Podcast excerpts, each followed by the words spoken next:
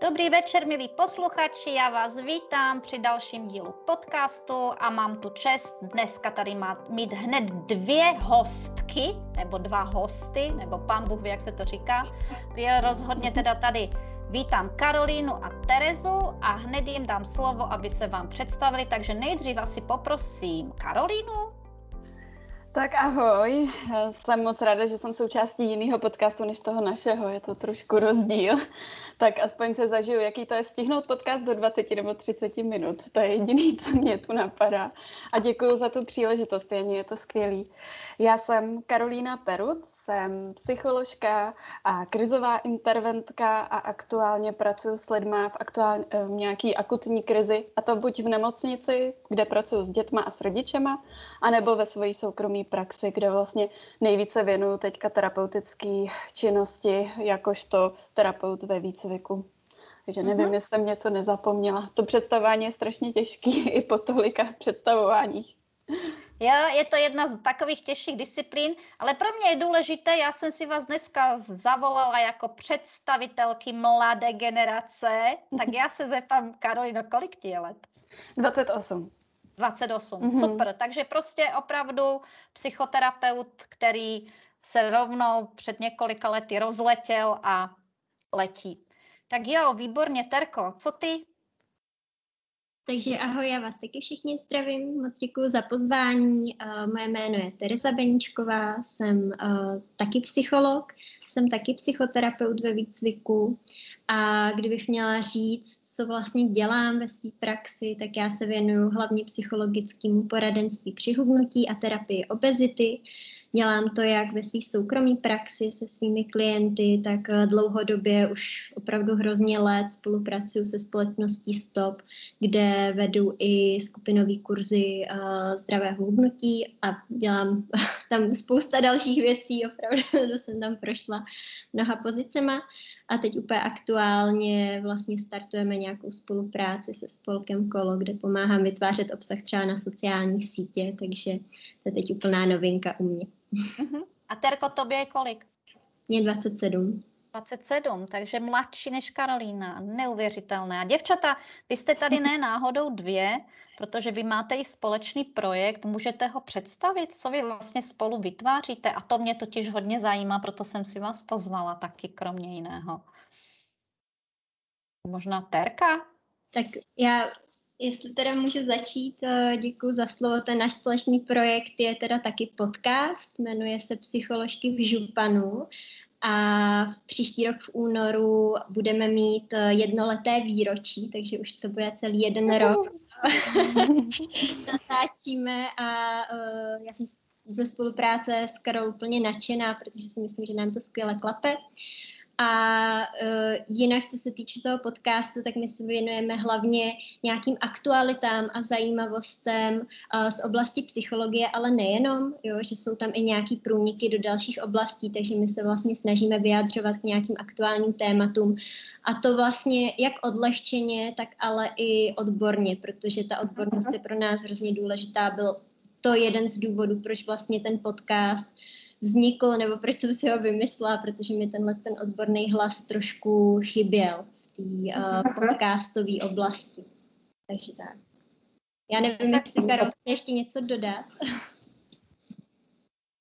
Karol, dáš tomu ještě nějakou doušku? Já vím, že jste činné ještě kromě podcastu je hodně na Instagramu. No nevím, jestli hodně, ale možná by to chtělo víc, nemám na to teďka tolik času, ale vzhledem k tomu, že podcast a podcasting se týká právě sociálních sítí, tak se to snažíme i tematicky zaměřovat občas na ty sociální sítě, protože respektujeme to, že využíváme vlastně tyhle platformy a využíváme Instagram, protože to z té naší generace teďka týká asi nejvíc a zároveň i té generace pod náma, až teda na TikTok, to jsme ještě s Terkou zkušili. To už je moc mimo naší generace. A reels, takže já si myslím, že... Jo. Takže taky už cítíme nějaký generační rozdíly. Ale přesně tak, jak to říkala Terka, vlastně začalo nás to hrozně bavit, ani jsme nečekali, jak skvělý to bude, že i my se přitom pobavíme, dozvíme se u toho spoustu dalších věcí a snažíme se propojovat jak aktuální témata ze světa psychologie, tak i aktuální témata týkající se nějakého společenského rozvoje nebo nějakých kauz nebo něčeho, co se nám zdá aktuální vzhledem i k těm situacím, které se řeší v médiích nebo jsou nyní vlastně i nutné třeba připomínat té společnosti, což vlastně během té pandemie nám to trošku nahrálo k tomu, že jsme se rozhoupali opravdu ty díly vydávat, protože já neustále a vlastně i v nemocnici dokonce, anebo i mezi klienty slýchávám, že si něco poslechli, že jim to hrozně pomohlo. A to musím říct, že je pro mě neskutečnou motivací a dává mi to teda obrovský respekt k tomu, dávat si pozor na to, co tam přinesem a aby to bylo opravdu dostatečně kvalitní a profesionální. Ale zároveň obrovský vděk těm posluchačům a teda smysluplnost mi to dává čím dál tím větší. Takže jsem za to hrozně ráda.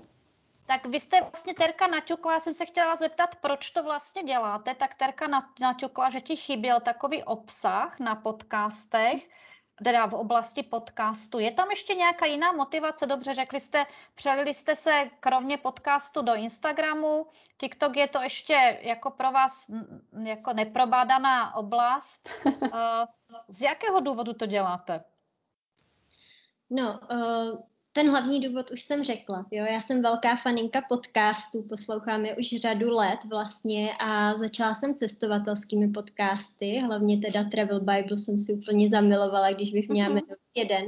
A tam se mi hrozně líbil ten formát vlastně toho, že oni si zvou nějaké zajímavé osobnosti, zajímavé cestovatele a s nimi vlastně vedou ten rozhovor. Tak to byla moje první představa, kdy jsem si říkala, že to by bylo výborné, kdyby i v oblasti psychologie jsme si mohli takhle poslechnout celou řadu jakoby odborníků z různých oblastí, aby opravdu vlastně nějaká ta osvěta o duševním zdraví nezůstávala u představy, že psycholog je ten s pohovkou, jo. Takže já jsem si představovala, že prostě bychom si zvali, nebo bych si zvala na rozhovor odborníky z různých oblastí a potom vlastně se to trošku změnilo, tenhle koncept, protože jsem si říkala, aby byl ten podcast užitečný možná pro co nejširší množství lidí, tak by měl být hlavně aktuální, jo? Vyjadřovat se k těm aktuálním věcem, kdy já mám pocit, že teď žijeme fakt v takové postfaktické době, kdy se každý vyjadřuje ke všemu a je v tom jakoby hrozný zmatek a spousta lidí poslouchá neodborníky, neodborný hlasy, takže... Jako přišlo mi jako dobrý nápad vlastně vyjadřovat se k těm aktuálním tématům, ale z pozice prostě toho odborníka, jo, s nějakými jakoby podloženými fakty. Tak další představa byla nějaká jako fakt ta 20-minutovka typu Vinohradská 12, je nějaká kauza, pozveme si k tomu někoho jakoby relevantního, nějaký odborníka, ten se nám k tomu vyjádří, no. A nakonec z toho vznikl formát společně teda s Karol, když jsem ji oslovila, který se spíš blíží podcastu, já nevím, jestli znáš Vyhonit ďábla, to je vlastně Jasně. dvě holky, že jo, je to takový hodně odlehčený, tak ten náš formát je tomu možná jakoby trošku podobný v tom, že se vlastně spolu bavíme o těch věcech a opravdu jako napůl odlehčeně a napůl ale tím odborným tónem, nebo jakoby, že máme... Vkládáte tam tu odbornost. Přesně tak, no. Přesně tak. Mě to vlastně hrozně zajímá, protože jste o 2 generace mladší než já, oslovujete spoustu lidí. Hrozně mě zajímá, co si myslíte, kdo jsou vaši posluchači? Máte přehledy, koukáte se na to? Kdo vás poslouchá, víte to? Já jsem na ty přehledy koukala, ale teď nedokážu říct úplný čísla, protože už to je před měsícem asi. Tak nepotřebuju čísla, potřebuju, jestli vás poslouchají spíš starší nebo mladší. Kdo vás poslouchá?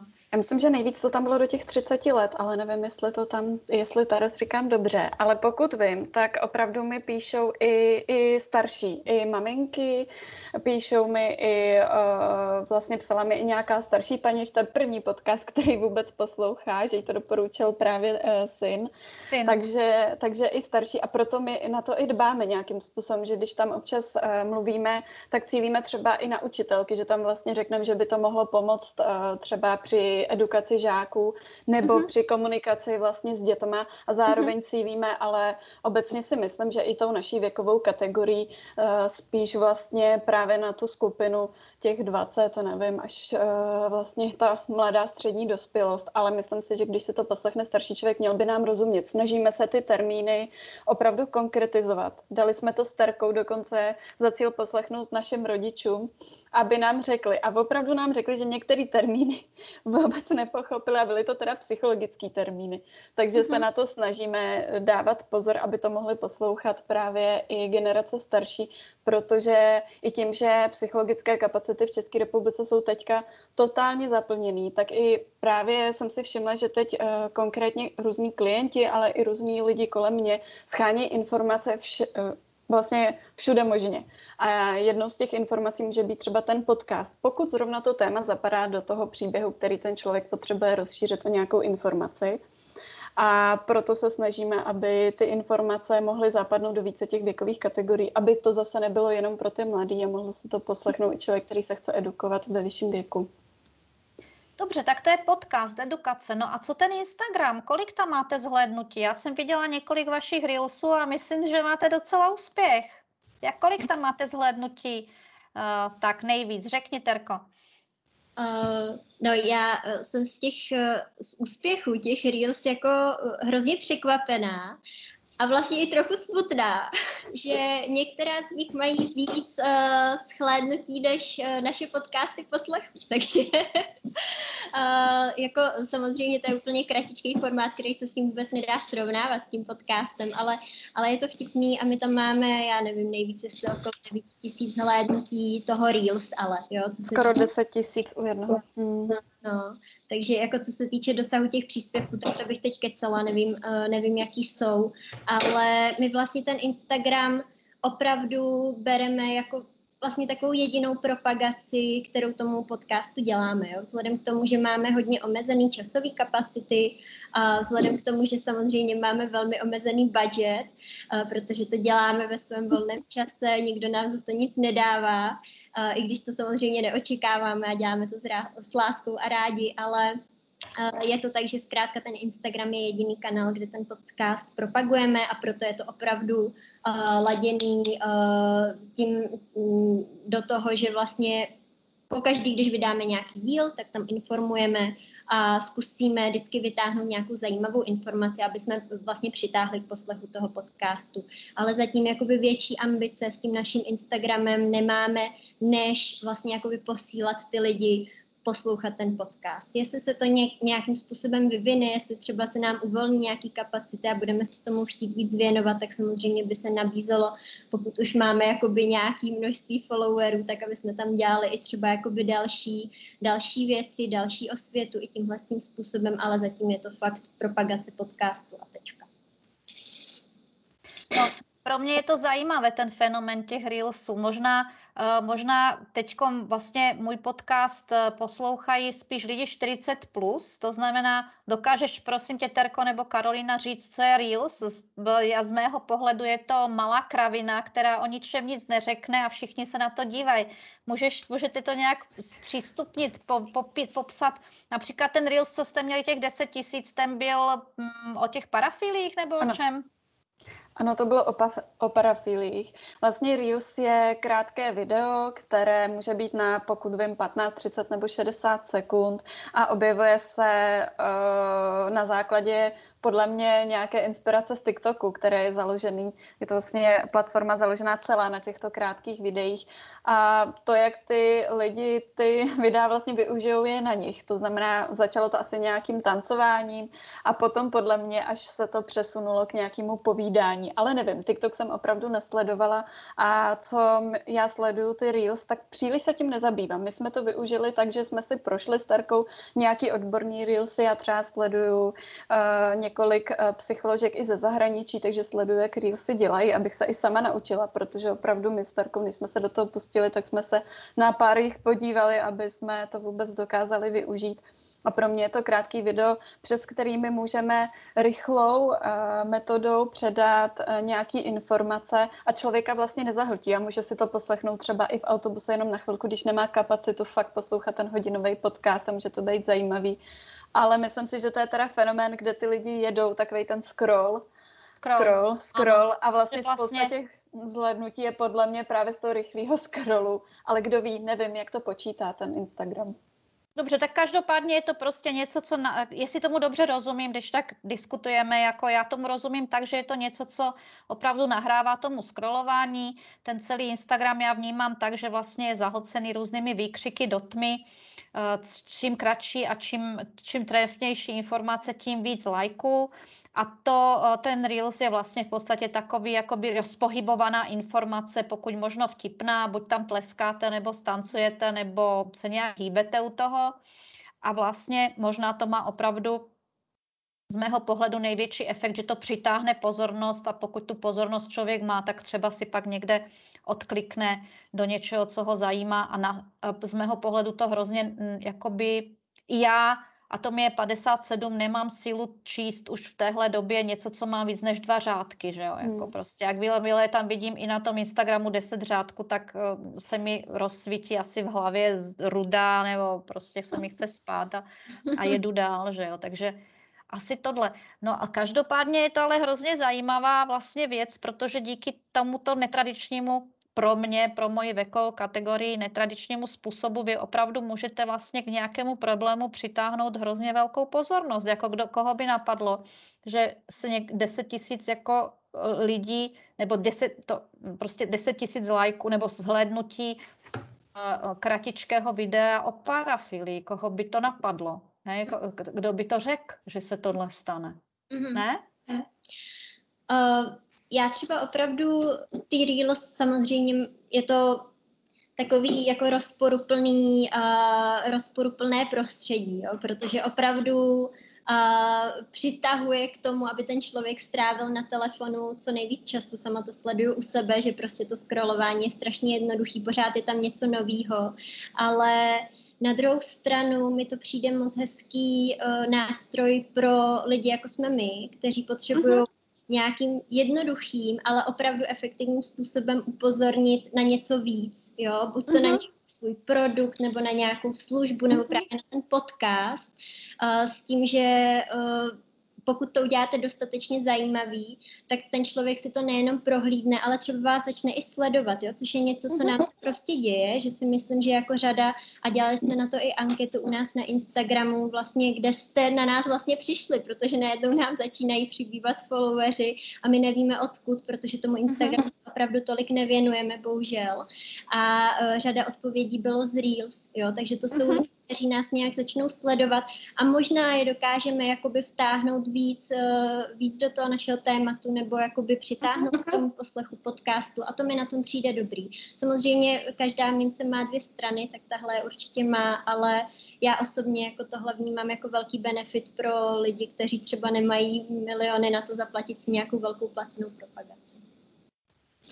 No, Karolina kýve hlavou, souhlasí a chce něco říct, pověz. Jo, já jsem zrovna chtěla říct, že sice my jsme ty Reels začali požádat, ale máme tam asi 3 a pro nás je to fakt takový zatím sekundární. My to vlastně zkoušíme, jestli to ty lidi i bude bavit, sbíráme nějaký zpětný vazby, ale já třeba celou dobu tady nad tím přemýšlím, že my jsme hodně nechali na těch lidech, ať si nás na tom podcastu fakt najdou sami. Zas tak moc jsme to nepropagovali přes nějaký naše Instagramy, tam bylo pár lidí, hodně přes vlastně nějaký naše známí, přes kolegy, my jsme to dělali i takovou formou nějakého odborného zhodnocení, ať si to jako poslechnou a dají nám zpětnou vazbu, aby nám opravdu řeklo víc lidí z oboru třeba, jak to zní, jestli tam mluvíme nějak rozumně. A najednou z toho, my jsme mysleli, že to, nebo já nevím jak Terka, vlastně už jsme o tom mluvili před tím rokem, tak já jsem si říkala, třeba to poslechne 30 lidí, nebo 60 a najednou to byly 100. najednou tisíce, teď to jsou nějaký 10 000, že opravdu jsem koukala, že to jako narostlo neskutečným způsobem a že ten snad nejdelší má dokonce snad nejvíc jako poslechu, akorát teďka nemůžu najít tu statistiku, ale opravdu jak zvládat stres, myslím, bejt Terez, že má možná nejvíce, se ho něco nepředběhlo. Já se na to můžu rychle kouknout, protože to sleduju každý den teda. Mm-hmm. Taková moje malá obsese. Dělá mi to hroznou radost, jo, že nás lidi poslouchají. A je to opravdu tak, náš nejdelší podcast má 1,25 hodiny a má nejvíc poslechů. Je nejdelší a má nejvíc poslechů. Takže je to hrozně fajn, protože naše ambice byla po prvním díle poslechnou si to rodiče a při druhém díle už jsme nestačili valit oči, kolik to má poslechů a je to čím dál tím lepší a hrozně nás to nakopává, hlavně teda ty zpětné vazby, třeba když nám napíšou nějaký naši posluchači, že jim ten díl něco přines, tak nás to hrozně nakopává v nějaké další činnosti. No to je úžasné, já vám velmi fandím a vlastně my jsme tady hlavně kvůli tomu, že já se snažím propojovat v podstatě odborníky z psychologie, z odborníky z HR managementu a z manažery. A vlastně já jsem si vás pozvala i proto, protože vlastně krásně ukazujete, jak se dají informace zprostředkovat, jak se dají přitáhnout lidi, jak se dají lidi vlastně zaujmout i pro témata, o které bych normálně ani člověk neřekl, že zajímat budou. A chtěla jsem jenom, abyste říkali a vysvětlili v podstatě, jak to děláte, protože si myslím, že to může být velmi inspirativní i pro vlastně HR manažery, jakým způsobem komunikovat vlastně s vaší generací, s lidma vašeho věku, protože evidentně se vám to daří a dá se to. Tak to je právě ono. Já se ještě možná zeptám na závěr. Vy jste to už vlastně, Karolína už říkala vlastně, jaké skupiny lidí vás poslouchají a jak to vnímáte teďkom ten poslední rok, jak je třeba zájem nebo není zájem o duševní zdraví, ale zeptám se ještě jednou explicitně. Máte vy nějaké jako 2 mladé psychoterapeutky, ženy, které teda se věnují i tomu podcastu, tomu Instagramu. Máte vy nějaký názor na to, jak za poslední rok nebo 2 se buď zvětšuje nebo zmenšuje zájem o duševní zdraví a jestli to je u mladších nebo starších? Já vím, že prostě to bude samozřejmě jenom výseč vaše, ale stejně mě to hrozně zajímá, co si myslíte. Já musím říct, že jsem strašně ráda, že samozřejmě takhle, já jsem psycholožka, když za mnou někdo jde, tak už má nějaký zájem. Takže my pracujeme s Terkou vlastně s určitou skupinou lidí a vnímáme to tak i podle toho, s kým pracujeme, ale pozorujeme samozřejmě i nějaké statistiky okolo. Nicméně já musím říct, že jsem pracovala v krizové intervenci i třeba s lidmi ve starobním důchodu. A přišli na to úplnou náhodou, ne přes sociální sítě, ale třeba když byla nějaká ta sociální služba, když jsem dřív pracovala v sociálních službách, třeba v novinách nebo v něčem takovým, vlastně říkali, že nad tím hrozně přemýšleli a nakonec přišli na několik setkání a bylo to skvělé. A vlastně jsem zjistila, že když člověk mluví normálně, ale je profesionální, drží si své kompetence, má úctu a respekt tomu danému věku, protože já jsem pořád psycholog, ale ten člověk přede mnou má nějaký životní příběh, který je zkrátka mnohonásobně další a zároveň nebudu všemu prostě rozumět, protože žil v jiné době, tak s ním vždycky můžu velmi dobře pracovat. A tím, že já pracuju zkrátka každý den i s lidmi, kteří jsou starší, protože pracuju třeba i s rodičema, s dětmi, tak vidím, že ten zájem začíná být čím dál tím větší, vyšší a zároveň musím říct, že i v té nemocnici mi posílají lékaři na svůj popout. Každý den, když tam jsem, vyloženě dítě, o kterém řeknou, hned já si myslím, že se tam děje třeba něco psychického, anebo by potřebovalo prostě podpořit, což mi přijde úplně úžasný, že sami lékaři se tohodle všimnou a já to vidím jako obrovský pokrok a ptám se vždycky i těch dospělých vlastně, jak to nějakým způsobem vnímají a ať mi na rovinu řeknou, co si myslí vlastně o té péči psychická. Oni často říkají, že tomu dřív nevěřili, ale že když potkají dobrýho psychologa dneska a i třeba mladýho, tak je jim ten můj věk upřímně úplně jedno. Mhm. Já bych jako nemůžu než souhlasit, jsem moc ráda za tu otázku, jestli se vlastně to povědomí nebo ten zájem o péči o duševní zdraví zvyšuje nebo snižuje. Já si myslím, že rozhodně můžeme jakoby říct, že se zvyšuje a já jsem za to strašně ráda, že vlastně i když jsme u těch sociálních sítích, jo, tak že i na sociálních sítích se objevují psycholožky, psychoterapeutky, které se k těm tématům nějak jako vyjadřují ze své odborné pozice, což je skvělý. Na druhou stranu, já to zase vnímám, tu druhou stranu té mince, a to v tom, že sice teda máme větší zájem o duševní zdraví, ale ta péče je strašně špatně dostupná, jo. Že prostě ty kapacity jsou opravdu jakoby naplněný. Samozřejmě to hrozně zhoršila ta covidová pandemie, takže nelze říct, jak to bude třeba za rok, až se nám všem trošku uleví, jo. Ale podle mě nelze o tom duševním zdraví jenom mluvit, jenom říkat, že je to jakoby hrozně důležitý a pečujte o sebe a jděte k psychoterapeutovi, když máte nějaký problém, vyhledejte odborníka.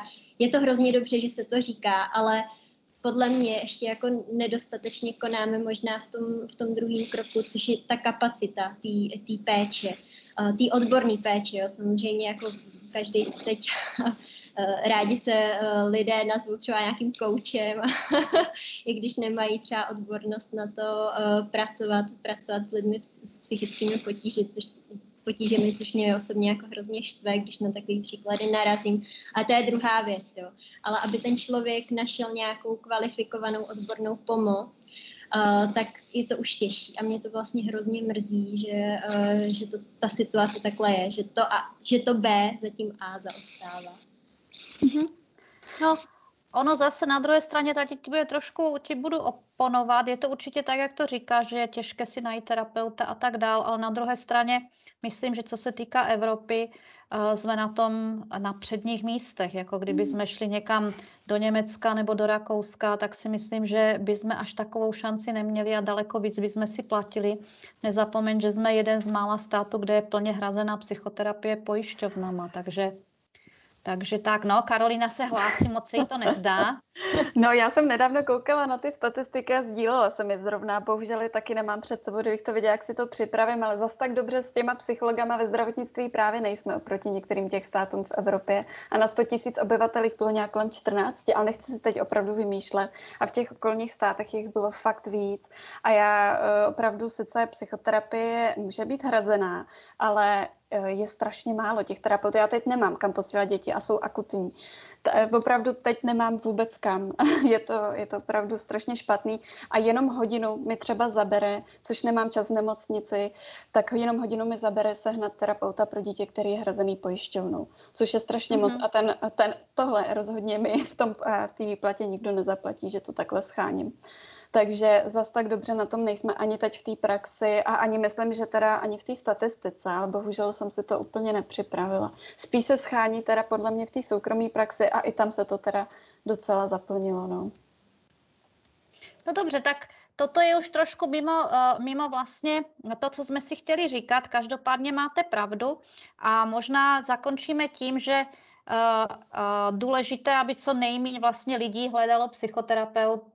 A psychoterapie je vlastně edukace a to, aby jsme o tom duševním zdraví mluvili, aby si lidi dokázali daleko víc pomoct, aby vlastně vůbec nakonec toho psychoterapeuta nepotřebovali a to vlastně z velké části děláte.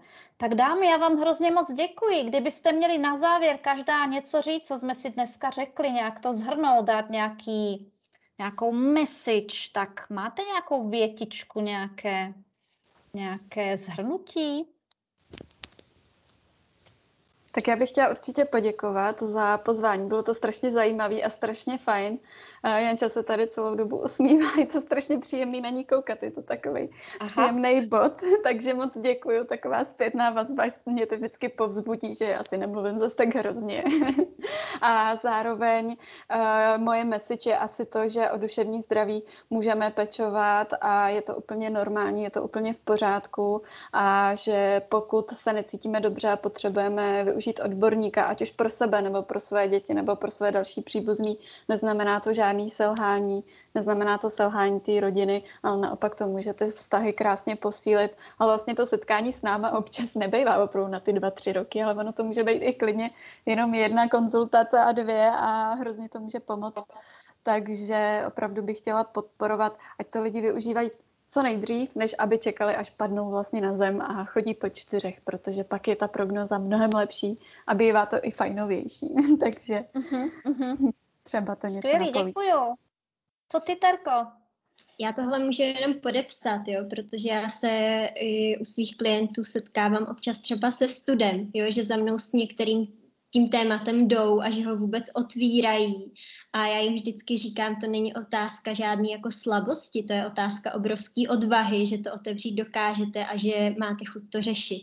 Takže to je asi jako moje message na závěr, jinak moc děkuju za pozvání, bylo to hrozně příjemný a možná i pro nás poučný s Karol, že se naučíme trošku kratší formáty. No, nechci dělat paniku, ale máme 51 minut. Jo tak. Tak to uteklo velmi rychle teda. Nevím, nahrávání ukazuje 51, hodinky ukazují míň, no každopádně mockrát děkuju, byli jste úžasné, držím vám palce a možná vám popřeju i krásné Vánoce za měsíc. Děkujeme, děkujeme. Mějte se. Ahoj. Ahoj.